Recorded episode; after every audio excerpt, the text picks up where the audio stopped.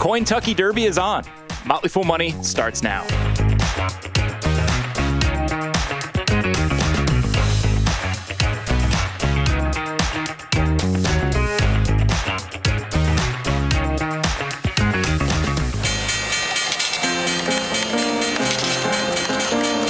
Everybody needs money.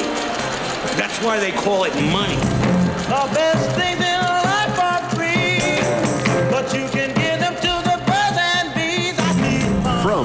Global Headquarters, this is Motley Fool Money. It's the Motley Fool Money Radio Show. I'm Dylan Lewis. Joining me over the airwaves, Motley Fool senior analysts Matt Argersinger and Jason Moser. Gentlemen, great to have you both here. Howdy, howdy. Dylan. We've got updates on the state of investment banking, some curious snacks in footlong form, and of course, stocks on our radar. But we are kicking off today with a stat that should have investors' attention. Jason, according to the Wall Street Journal, there is 8.8 trillion with a T, trillion, sitting in money market funds, CDs, and other variants of cash. Why should we be watching this?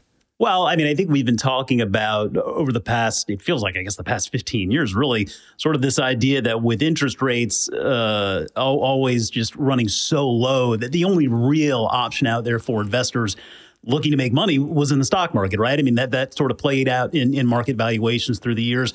There just weren't there there weren't that many alternatives, and now now that's changed a little bit with the interest rate uh, policy uh, doing what it's done. I mean, we're seeing now obviously mortgage rates through the roof, but the upside of there is that it's giving investors another alternative, right, for a lower risk, a little bit more certainty uh, in regard to to returns there, and so these money market funds start to look more attractive, and you can see why funds would flow in there at least temporarily or, or, or on a shorter term basis, and that's fine. You know, I think a lot of people maybe look at investing in sort of this monolith. It's like these are your investing dollars and you're putting it all towards this goal, which is usually retirement. And the way you do that is investing in the stock market. But the reality of the situation is that we all have a lot of different things we're trying to do with our money over the course of our lives. And so different strategies may come into play. But generally speaking, we, of course, like taking that long term uh, view, hanging on to great businesses for long stretches of time.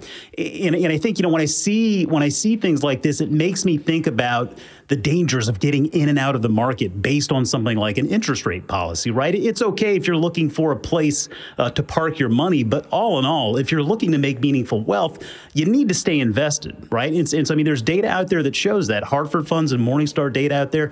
If you miss the market's 10 best days over the past 30 years, your returns would have been cut in half. And missing the best 30 days, your returns would have been reduced by 83% right? So, you know, it, it, reminds me of that old Seinfeld episode, the car reservation bit. You remember that? It's you got to be able to hold the investments, Dylan, right? That's the key. Anybody can just buy them, right? I'm buying them, you're buying them, everybody's buying. You got to hold them. That's where the real, that's where the returns come from. Yeah, and I think a lot of the the point, maybe the hidden point of the Wall Street Journal article, and, and what investors are thinking is this this adds a bit of a hedge to the market, right? If there's all this cash on the sidelines, at some point, especially when rates fall, all this cash is going to run back in, and it kind of supports the stock market. I actually think it's going to be stickier this time around. Remember, two big forces here: rates were near zero for so long that you have a generation of, of investors, especially younger investors, that have never earned anything on their savings. I mean, this is like a new thing, right? And and then I think second, you've had the 2022 bear market, which, which was really hard. I think that's still fresh in a lot of investors' minds, um, particularly those on the older side, maybe who are close to retirement or in retirement. Are they necessarily eager to jump back in the market? I, I think it's going to take a lot to get those investors off the sidelines. I think you'd almost have to see rates fall below 3%, which would be quite a drop from here. So it's a huge amount of cash, but I don't think we should look at it as some kind of put on the market or a hedge on a sharp fall in the market. Um, I don't think that money comes rushing back in.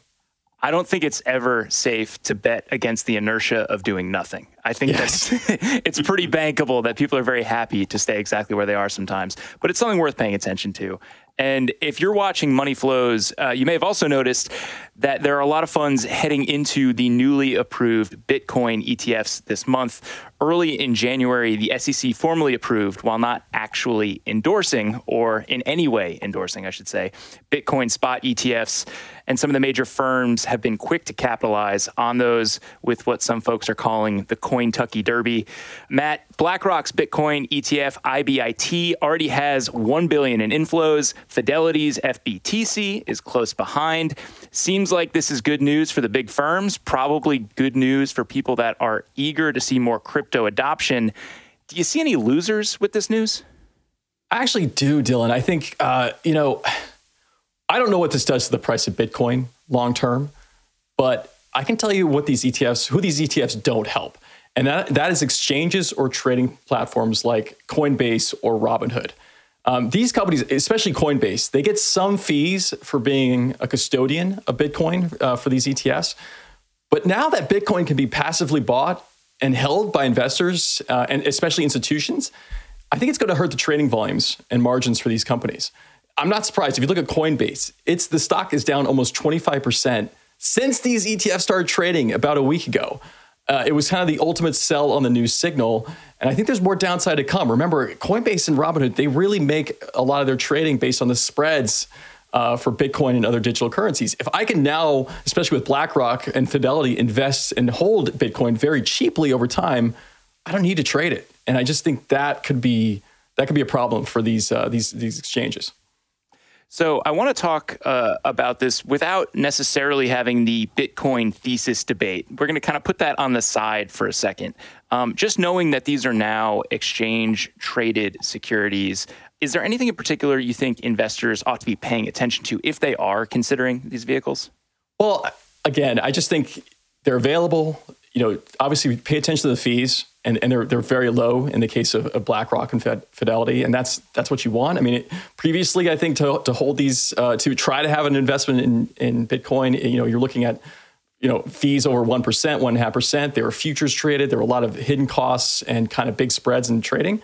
Now that you can do this, great. But I also would caution against making these ETFs, you know, any major part of your uh, your portfolio, right? I mean, it's essentially concentrated on one single commodity, and it, it is a commodity and you know so there's there's they're cheap and they're passive but don't let that you know trick you into thinking that all of a sudden all this money is going to start flowing to bitcoin and it's a great long-term investment. I think you still have to be diversified when thinking about them all right, with that out of the way, I think we can get into some of the spicier takes when it comes to crypto. And we heard some of them at the World Economic Forum and Davos this week. Jason, uh, I believe one of the preeminent bankers had some things to say about the crypto industry. well, who doesn't enjoy a good Bitcoin thesis debate? I mean, come on. I honestly, I'm, i think that these ETFs are, are great in, in the sense that they bring transparency. They help bring transparency to an industry, to a market that needs it most, regardless of your stance uh, on Bitcoin and crypto. This is something I think that ultimately helps in that regard. But uh, you know, it is funny. I mean, in in Davos again. I mean, we see Jamie Dimon. One of the first questions he's asked in, in regard to crypto and Bitcoin, have you changed your mind? What's your stance? And it was really, it was funny to hear him being so short in, regard in regard to this this time around. He's just like, listen, this is the last time I'm talking about this with you. So help me God. He's like, blockchain is real. It's a technology we use. But but you know when you start getting into Bitcoin and crypto and things like that, maybe don't necessarily do something. At least in his perspective, they they don't do anything. Uh, you know his, his advice is I don't want to get involved. But by the same token, he's like I don't want to tell you what to do. I support your right. I defend your right to do Bitcoin if you want to do it. My personal advice would be not to get involved, but it's a free country, right? So he he really laid it out there, and and I'm going to be interested to see if this indeed is the last time, because I, I just have a feeling it's not going to be, because this is a space that is just it, it's so filled with change, it's moving so fast. I feel like we're going to be we're going to be looking at, at a different set of rules almost here, maybe even a year from now. Matt, we saw headlines related to some of Dimon's com- uh, comments at Davos. Uh, we also saw some headlines related to AI development, the geopolitical landscape. When you're looking at the event and some of the news that's come out of it, what are you paying attention to? You know, India made a pretty big splash uh, at Davos this year. Uh, you know, I think India has become kind of the large emerging market of choice, kind of now formally replacing China, which uh, kind of held its place on the mountaintop for, for so many years. And, and, for one, India's population has recently surpassed China's. I mean, it's now the largest country with more than 1.4 billion people. That's like 18% of the world's population in one country. It's incredible. It's also got a much younger population. Um, there was a report that was shared on CNBC that 33%, a third of India's population is between 20 and 33 years old. And right now, and this is data from McKinsey and Goldman Sachs, only about 16 million people in India are considered affluent, meaning they earn at least $10,000 a year. That number could reach 100 million by 2027. So companies like Apple making a major push into the country for obvious reasons, but I think Starbucks could be an interesting bet on India. Uh, Starbucks is opening a new store in the country like every three days, and right now they just they have just under 400 stores. Compare that to China, which actually has much less of a coffee culture than India. Starbucks Starbucks has almost 7,000 stores there. Uh, they estimate they'll have 1,000 stores in India by 2028. I bet that ends up being way low. Um, and so it's a massive potential market for Starbucks. I think it's a massive potential uh, market for many US companies with global operations. Matt, I have to clarify this because opening a Starbucks every three days could either be a hyperbolic joke or a true statistic when it comes to a company like Starbucks. Which one is it? It is absolutely a true statistic, at least as you believe Starbucks' management, which I'm not going to doubt. So, pretty impressive. Love it. All right, after the break, we've got some earnings from one of the most important companies in the world. Stay right here. This is Motley Fool Money.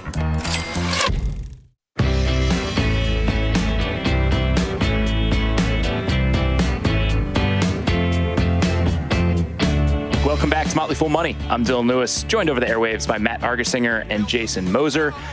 The earnings results are rolling in, and we're digging in.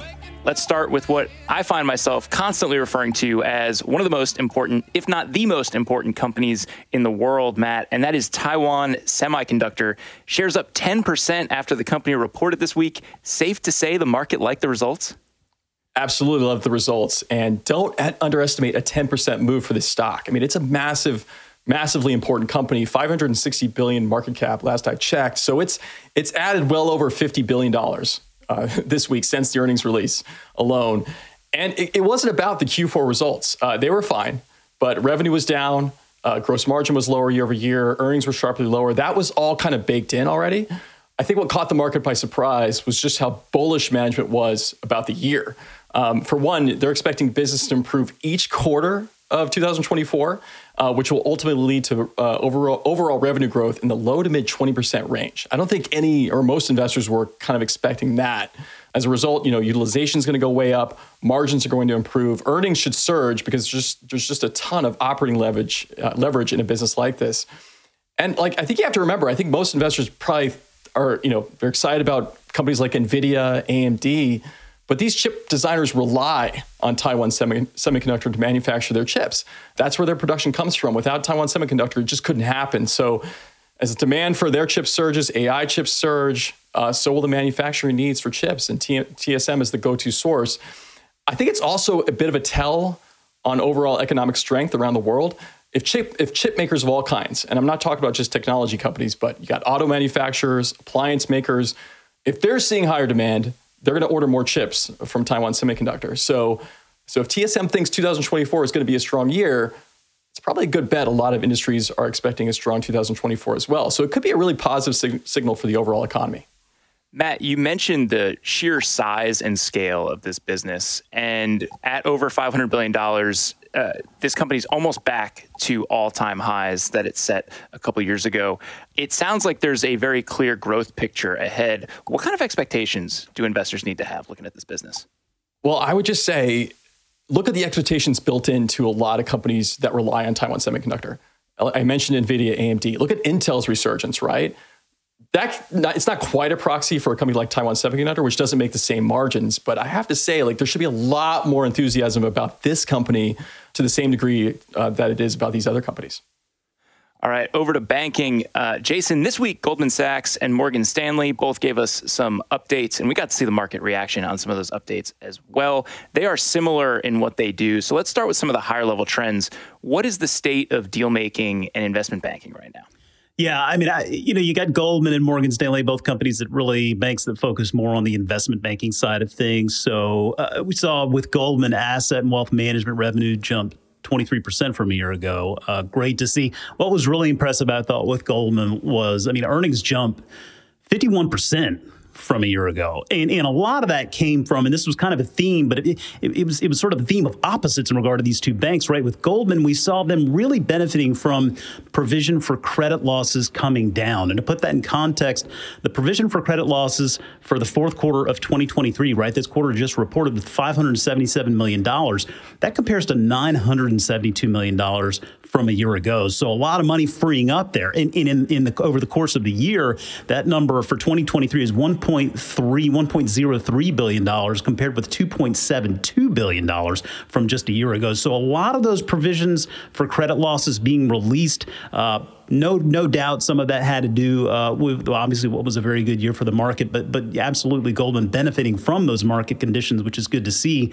You know, it was interesting to see with Morgan Stanley though a little bit it was a little bit of the opposite, right? Their provisions were a little bit higher, right? They actually increased as the credit conditions for the commercial real estate sector really impacted Morgan Stanley. Uh, you see Ted Pick, the new CEO for the bank there he I, I, think he's just approaching the year with a little more caution perhaps than than the other bankers and, and maybe he's just trying to get his feet underneath him um, and, and, get started with a note of humility there. Uh, but it, but it was just interesting to see sort of the, the juxtaposition there between Goldman with a little bit more of a glass half full view versus Morgan Stanley's eh, maybe glass half full uh, Jason, I think we've all seen, we've all been able to observe the lack of new companies coming public and maybe a little bit of a pause on some of the merger and acquisition activity that so many of these banks operate in. Do you feel like it's strong to see these types of results, even while we know that those segments are a little weak? I think it is. I think it's really encouraging. I mean, when you look at the way 2023 played out for investors, I don't know that it.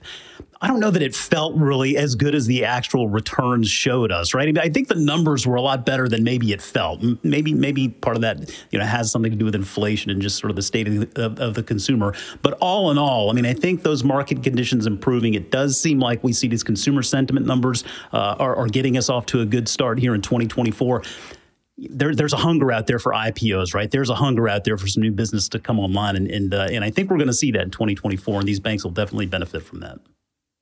All right, we'll wrap up our earnings rundown with an update from Prologis. This is the largest industrial real estate investment trust in the world. And Matt, when they speak, the entire shipping and storage world listens. What did they have to say this quarter? Oh, that's that's totally right, Dylan. We talked about how big and how important Taiwan Semiconductor is for a lot of other companies. Prologis is hugely important for major companies like uh, Amazon, um, eBay, Etsy, uh, UPS when it comes to you know shipping, logistics, inventory management. So Prologis, the stock is actually up almost 30% uh, in three months since they last reported. And, and that's quite a move in three months. But I think the results that came out this week really justify it. Same store net operating income, that's kind of similar to same store sales, but for REITs, up 8.5% year over year. Average occupancy uh, ended the year at 97.6%. That's near all time high. Uh, rent growth on new leases of 51%. Really, really impressive. Um, and management was really optimistic about the year, just like Taiwan Semiconductors managers were. You know, there's still a lot of supply con- concerns out there. Uh, but that the heavy building is kind of coming down. Um, development starts are way down. Uh, capital markets are a lot uh, are a lot calmer right now. They have an excellent balance sheet, and the guidance they gave was really strong. They're targeting nine percent growth in core funds from operations for the year. That's kind of their cash flow metric. Stock's a little expensive right now, but I think it deserves to be to trade at a premium. It's still 20% below its all-time high. Take a look at Prologis. Uh, Matt, when Jason was doing the rundown on the banks, mentioned the reserve increases related to commercial real estate concerns. Is that something people need to be worried about with the storage space? Not at all when it comes to industrial REITs or self storage, just like Prologis. It's just it's a totally different market. It, it doesn't have the same headwinds as like office does right now. All right, Matt Argersinger, Jason Moser. Fellas, we'll see you a little bit later in the show. Up next, we've got a best selling author weighing in on why the big banks are wrong, forcing people back into the office. Stay right here. You're listening to Motley Fool Money.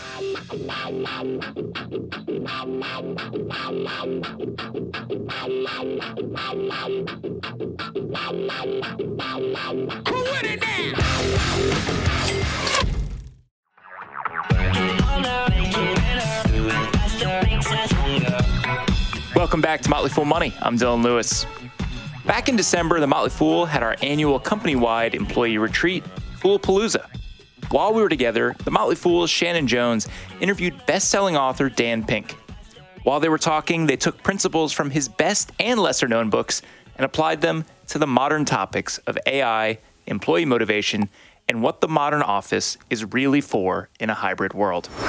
And so I want to start really on the topic of motivation because I think that's where it begins. In your book, Drive, The Surprising Truth About What Motivates Us, you actually peel back the curtains. And so I'm curious, what is, what is it that really motivates us in the workplace? in the workplace. It's a it's a mix of things, and and in some level we've gotten it wrong. I think the fool has gotten this much for years and years and years has gotten this much better than than anybody else. But we have this idea out there in organizations that the way to motivate people is simply to dangle a reward in front of them. That if you dangle any sort of prize, whether it's a raise, whether it's a bonus, whether it's a promotion, that people will do more and better work. And it turns out that's just not true. It's just, it's not, the science tells us something very different. It tells us something that's a little bit nuanced. What it tells us is this um, human beings are indeed motivated by money, um, but money in many cases is simply a threshold motivator. Uh, and what really leads to enduring performance, on, especially on creative, complex, tasks like all of you are doing is a sense of autonomy. Do you have control over what you do, when you do it, where you do it, how you do it? Mastery. Are you making progress in meaningful work? Are you getting better at something that matter? And purpose. Um, do you know why you're doing something? Are you making a contribution internally? Are you making a difference externally? And those are the things that really motivate us over the long haul. And a lot of these kind of contingent motivators are forms of control. that give, give us kind of a sugar high of motivation. They get us moving very much in the in the short term, but they actually are not s- sustainable as real as, as real motivation. Um, and I think that that world has been changing over time, but rather rather slowly. Yeah. How has that changed now that we're in the post pandemic world? Has there been a change or a shift? Well, I mean, I think there has been a change in. I, I think there has been a change on something. Let's take the dimension of autonomy, for instance, and the fool is a good. The fool is a good example of that. So, I wrote a book 20 plus years ago called "Free Agent Nation." Oh my God, you're the guy who read it. Um, uh, thank you. Um, it's a book uh, about the rise of people working for themselves. Uh, truthfully, it's, it remains in print today. It, now sells tens of copies every year. And, um, and one of the things I talked about in that book is that it's inevitable that we're going to have more people working at home. There's an affinity between work and home, that the, se- the, the separation, the, the, the, the distinct kind of permanent, inexorable separation between work and home is really an historical artifact. And that at a certain point, we're going to have people working at home a lot more than we, than we ever had. We're going to have people working remotely. And when I wrote that, people said, You're crazy, you don't know what you're talking about, we don't have the technology, you can't trust people. All right, cut 20 years later, uh, like a few hundred million people around the world did it in four days and sustained it for two years. Okay, that is, I'm, any, we have any Ohioans here? All right, thank you. So I'm going to use an I'm going to use an Ohio expression here, uh, which you can translate to your colleagues here, which is that's a very difficult egg to unscramble, right? You can't unscramble that egg, and so I, I think that that uh, in terms of autonomy, I think there's been a massive worldwide test case about whether you can trust people to be autonomous, and I think the answer was a resounding yes, and I think you can't turn back from that. Um, and I think that's a big legacy of, of, the, of the pandemic. And you see it now with, I mean, I know that you guys have gone the other direction uh, on this, on, on remote work, but you see it now with the big banks. For the last year and a half, have been imploring their employees, you got to come back to work. You're not serious if you don't come back in the office. You have to be in the office five days a week. You got to come back. And the talented people, in response to that, are saying, okay, boomer, I'm going to find another job. And so I think that that is a that is a, a, big big le- legacy of the of the pandemic is basically saying we can trust our default setting in organizations should be like the fool's default or, or its default setting. Our default setting uh, in, in work should be that most people are like us. You can trust them, they want to work hard, they want to do great work, and we should start with that premise rather than the premise that, un, that, that begins a lot of these conversations, which is that People are shiftless, they're not trustworthy, they have to be watched, they have to be monitored. Uh, and I think we're much better off beginning with the premise that, pl- that applies to 95% of us and letting 5% of people disprove it, rather than the other premise, which is essentially shackling 95% for the bad 5%. Yeah. Yeah. Well said, Dan. Well Hey, said. thanks. Yeah. I want to pull on that thread about working from home. We've obviously got a flexible work culture here, but I really want to get your thoughts on how do we create meaningful engagement at home? Like, and are there some Yeah. practical ways to optimize our work? I think that's that's a great question, Shannon. And I think that's I think that's actually really hard. I you know I think it's going to be. I think what's happening right now is you can think of it as a kind of a sorting out process that's happening now, um, and I and we haven't figured it out. Uh, I think one of the big questions that we have to ask right now is what is an office for? you know, what is an office for? For a long time, we knew what an office was for. An office was the place that housed the equipment, that housed the, the, the, means of production that people needed to create wealth. It was also the place where you could, where you could talk to your colleagues. But now, you, you know, everybody has a supercomputer connected to the world in their pocket and you can contact, you can you can Slack, you can email, you can DM, you can text people instantly 24 hours a day. And so you have to ask, what is an office for? I don't think offices are going to disappear, but I think they have to be fundamentally rethought. Uh, that offices should probably be more like a cafe, that, or, or more like a, a nightclub or, or more sort of intentionally designed for collaboration and, and connection. And they should be compelling enough to lure people there rather than force people to go sit at a cubicle, you know, 20 miles away from their, their home. All right. Your other book, A Whole New Mind, another Yes. one of my favorites. You talked about how the future will actually be ruled by a different kind of thinker, Mm. the right brain thinker. Mm-hmm. Tell us about that and what that means, especially in the realm of AI. Okay, so I'll take the two parts. So the argument of that book is that it used to be that the skills that got you into the middle class, that made a difference in your ability to climb the ladder into the middle class, that allowed you to thrive within organizations, were characteristic of the left hemisphere of the brain. Logical, linear, sequential, analytical, spreadsheet, SAT abilities. And the argument of that book, which came out, what, 16 years ago, something like that, is that those abilities, those metaphorically left brain abilities, are necessary, but they're no longer sufficient. And a different set of abilities, abilities more characteristic of the right brain, artistry, empathy, inventiveness, big picture thinking, that those abilities now are the first among equals. And that people who master those abilities on top of the left brain abilities are the ones who are going to thrive. Now, cut fade out. Second part of your question. That's the good news. Here's the bad news. I might be wrong. A, because when I wrote that book, there was not generative AI. And so, so, for instance, in that book, I wrote about how the importance of empathy. Empathy is a great example. And the way, one of the ways that we empathize with others is that we read their, their tacit facial expressions. And at the time, software could barely recognize, could distinguish my face from yours, let alone detect the emotion on that face. But now it can. And there's some interesting studies that came out about a month ago showing that large language models actually demonstrated more empathy than physicians in certain circumstances. So I think that that argument is kind of right, but not as airtight as it was 18 months ago. Yeah. And how, how rapidly do you see that changing? Is this I don't know, man. If This is, um, I mean, the, the, the, the, speed of the change is just really remarkable. Now, I don't think that, I, don't- I, don't, think that AI is going to replace all, everybody's job in a, in, a in a wholesale way. I think that's not, I think that's, a, I think that's not the way to think. I think that's, that's contrary to what history has shown us. I think the way to, a way to think about it at an individual level is to think about AI as a partner, um, as a form of co-intelligence, as another mind that you're collaborating with.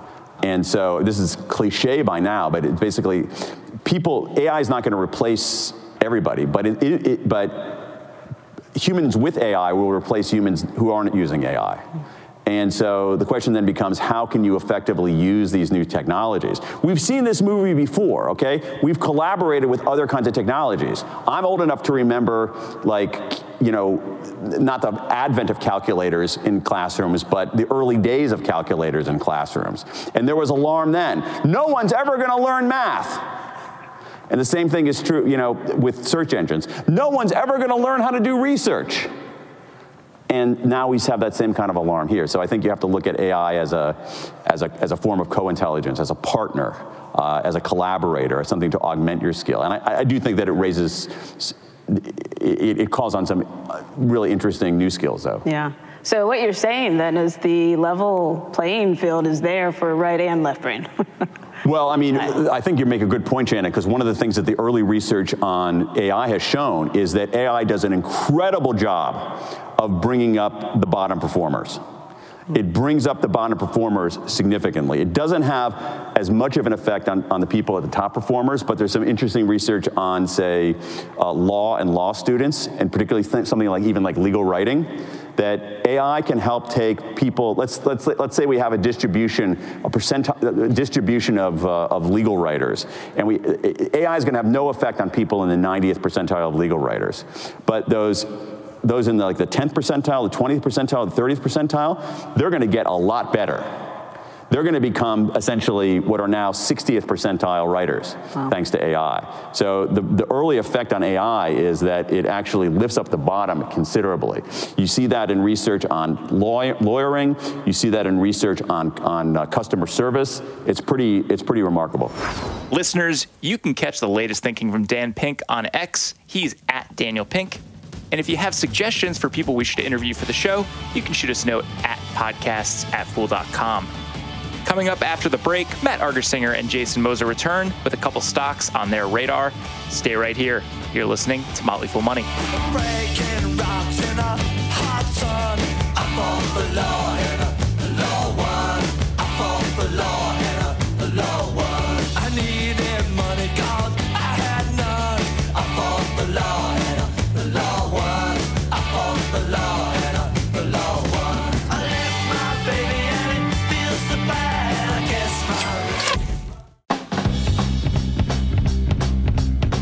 As always, people on the program may have interests in the stocks they talk about, and the Motley Fool may have formal recommendations for or against, so don't buy or sell anything based solely on what you hear.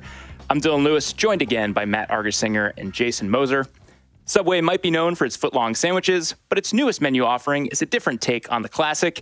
The company is looking to stoke growth with its new sidekick offerings chocolate chip cookies, a cinnamon bun churro, and a soft pretzel from Auntie Anne's, all in the footlong format. Jason, do you think you could possibly eat a foot long cookie? I mean, given if I had to, sure, right? I mean, I don't know that that qualifies as a sidekick. Like that sounds like it's all good on its own. Um, I like cookies, but I gotta feel like the law of diminishing returns kicks in at some point with this thing, right? I like that you said if I had to, because yeah. this is ideally a product that they are looking to sell and that people want to eat but it, it, it's more of a food challenge, it sounds like to me. Matt, I'm curious. Uh, the, the company is reportedly seeing some interest on college campuses. Do you feel like this is a late night munchie play, or is there actually a market here for this product? Oh, no, th- no, there is. There absolutely is. I mean, hungover, otherwise inebriated young people at very late night, I can see this being a bit of a hit. I just, I just have one question. How many calories are in this foot long chocolate chip cookie? I mean, what's the guess there, Dan? I mean, I think the over under starts at 200 calories for this thing. 200.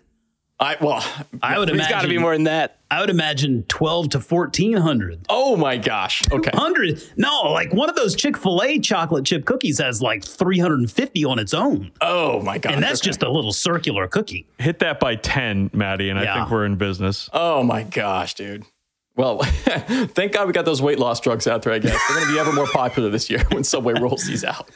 I have a real time fact check. The Cinnabon, the Cinnabon footlong churro is 200 calories, the pretzel 330, and the footlong cookie 1440 calories. Oh ding, ding, ding, ding, ding. That wow. is an epic. I was off by a factor of seven. That's sad. sidekick. Yeah. So I think to the original point, that is the meal. I think you're good with just just the sidekick cookie. All right, let's get over to stocks on our radar. Our man behind the glass, Dan Boyd, is going to hit you with a question. Matt, you're up first. What are you looking at this week? All right, I'm going with RPM International. No, it is not a car racing stock. it's much, much more exciting than that, actually. RPM stands for Republic Powdered Metals. Uh, this is a company involved in very exciting businesses like concrete additives, waterproofing, roof coating, paint removal, corrosion protection, sealants, and caulks. If you've ever renovated a house or redone a kitchen or bathroom, I promise you that you or your contractor have used some, probably many, of RPM's products. I mean, one of their most popular brands is Rust-Oleum. I have a feeling Dan is a power user of Rust-Oleum. I don't know why I feel that, but uh, anyway, family run business. It's delivered incredible returns to shareholders. Um, it's con- kind of consolidated this, this highly fragmented market um, and built out a, uh, a big, a, good- a pretty good distribution footprint, has a lot of cost advantages. Um, operating earnings are expected to grow in the low to mid single digits over the next few years. Uh, and most exciting, guys, it is a recently crowned dividend king, uh, meaning it's raised its dividend for 50 consecutive years. Um, and management loves to talk about the dividend. As you guys know, I love boring companies that pay and grow dividends. So I'm happy.